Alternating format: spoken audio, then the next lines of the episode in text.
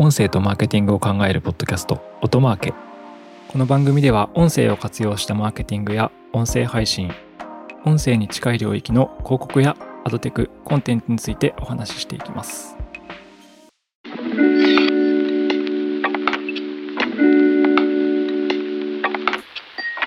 木さん、前回前編を撮ったと思うんですけど、はい、その中でリスナーの方々のことを聴取者って言っちゃって、はい、知ってます。あ、気づきました。気づきました。めっちゃ聴取者踏むってなったけど、まあいいかと。そう、このポッドキャストの聴取者の方がって言っちゃって、なんかすごい一般用語じゃないからね。ね、聴取者ってそうですよね。テレビだと視聴者っていうじゃないですか。はいはい。なんですけど、ラジオ業界だと視聴の視はないんで見てないから、だから聴取者っていう言葉を使います。はい、いやめちゃくちゃ職業病だなと思って、リスナーダメですよ。それはダメですね、本当に。はい。はい、ということで聴取者の皆さんこんにちはという前回に引き続き出演させていただいております高橋です。はい、お隣の八木です。はい、前回はですね、ポッドキャスト広告の、効果についてまとめられたデータが2021年の7月に出ていたので、その部分についてお話ししました。で、結構話が長くなりそうだったので2回に分けてお送りしています。はい、では話していきたいと思いますが、次はリードのデータですね。はい、はい、リードっていうのは申し込みとか資料請求って感じなんですけど、ポッドキャスト広告を聞いた人のか、はいはい、コンバージョンレートの平均が 0.19%。 ただこのコンバージョンレートは、リーチ対比なんでポッドキャスト広告を聞いた人の 0.19% が資料請求してると、資料請求とかをしてると、見込み顧客になってると。1000人聞いて1人か。はい。2人かな、0.19 だ。あ、2人か、0.19 確かにね。はい。そうですね。で、これも何やら面白いグラフが出ていて、業種別ですね。これも縦の棒グラフです。ぶっちぎりで1個業種が高いのがテレコム。うん。リード獲得率が 0.94%。アベレージの5倍ですかね、大体。はい、1位はテレコムで 0.94% なんですけど、2位以降は一気に 0.3 とかまで落ちてるんで、であとはこの後はなんだ、だるまじゃなくて団子はいはい、っていう感じで、もう大体同じような感じでちょっとずつ落ちていくって感じなんで、テレコムがぶっちぎりでリード獲得に相性がいいっぽいっていうことですね、ポッドキャスト広告。日本でいうと何、あれじゃないですか、楽天モバイルとか、ニューロモバイルとかみたいな、携帯とか。回線系ですよね。まあ、フレッツ光とかですかね。うんうん。まあでも日本国内でもよく広告は見るので、回線とか通信って。はい。まあもう出していただいたらいいんじゃないかと思うんですけど。そうですね。はい。ニューロ様あたりの出向をお待ちしております。お待ちしておりますと。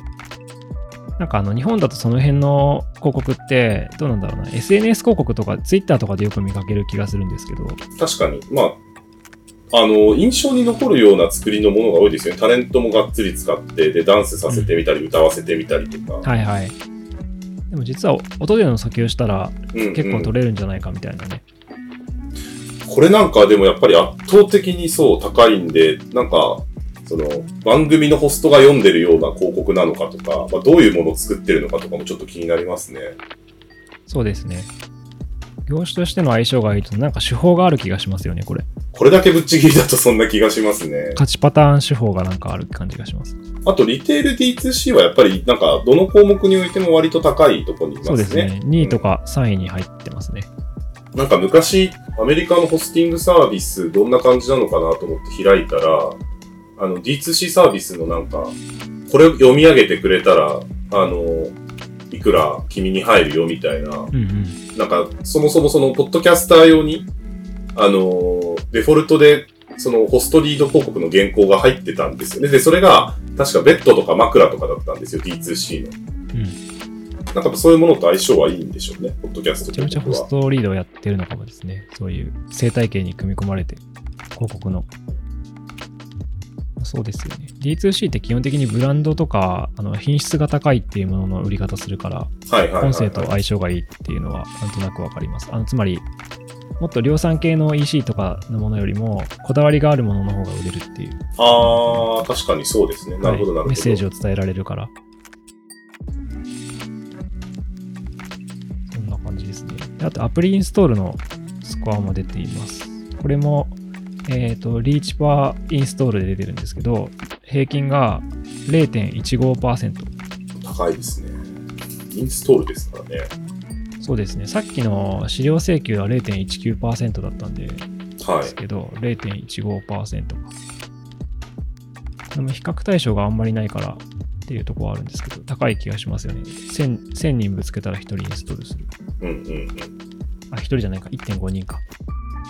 CPM で考えたらだいたいコストパーアクションが CPA が算出できてるって感じか、うんうんうん、はい。でこれも業種別のデータが出てまして、インストール率の高いアプリは何なのかっていう話ですね。ポッドキャスト広告配信したときに。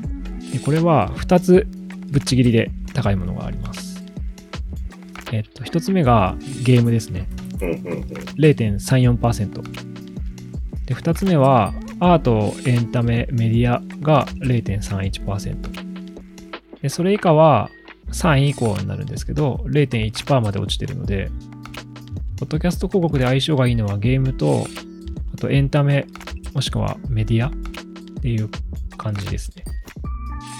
これ、注釈のところにちょっと面白いコメントが書いてあったんですけど、コロナウイルスの封鎖が始まって以来、アメリカでオンラインポーカーをプレイするプレイヤーの数は 255% 増えましたと。はいはい。日本と同じですね。そうですね。任天堂がバブってるのと一緒だ。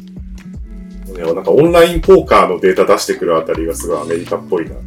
確かに。日本だと何？花札？オンライン花札？麻雀じゃないですか。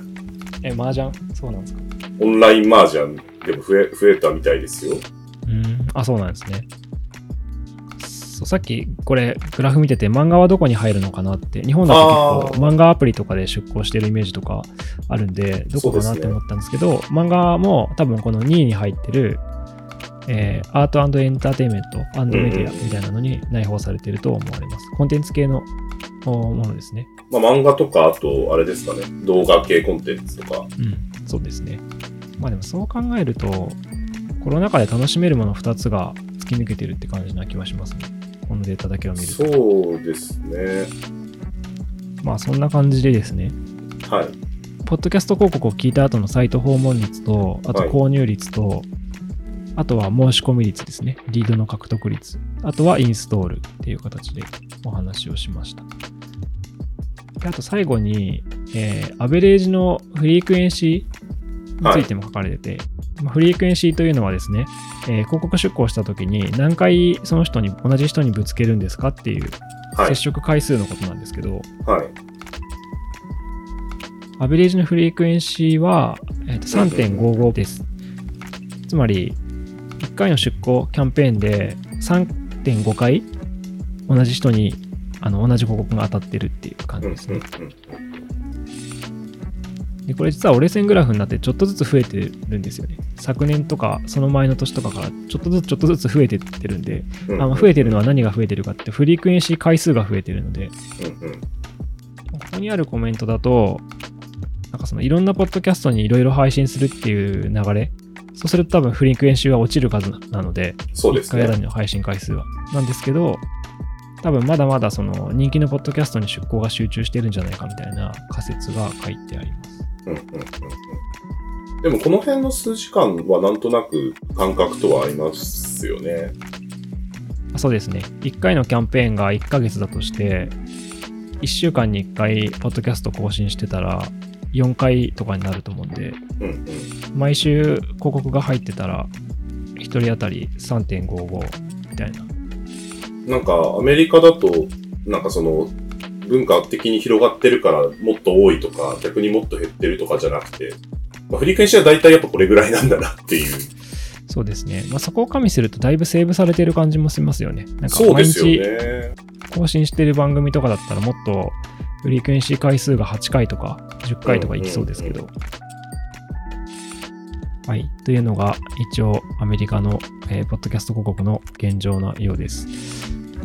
なんか総括して振り返るとなんか全体的に数字が高くて本当かって思ってしまうレベルの高さっていうね。そういった訪問率とかやばいですよ。俺だってFacebookとか Google のリスティングに勝っちゃってるから。いや、堂々とご紹介できるものですと言いたいけどちょっと高すぎる気もするみたいな。日本市場だとこうはならないのかなとまだ思うんですけど、あとは多分、はい、なんか向こう特有の手法が確立されている感じはありますよね。なんかそうですね。広告生態系みたいなもの。ちょっと情報を求むと言いつつ、そのあたりは我々もリサーチを続けていきたいですね。そうですね。まあ普通にポッドサイトに聞けばいいのかもしれないですけど。確かにそうですね。聞いてみようかな。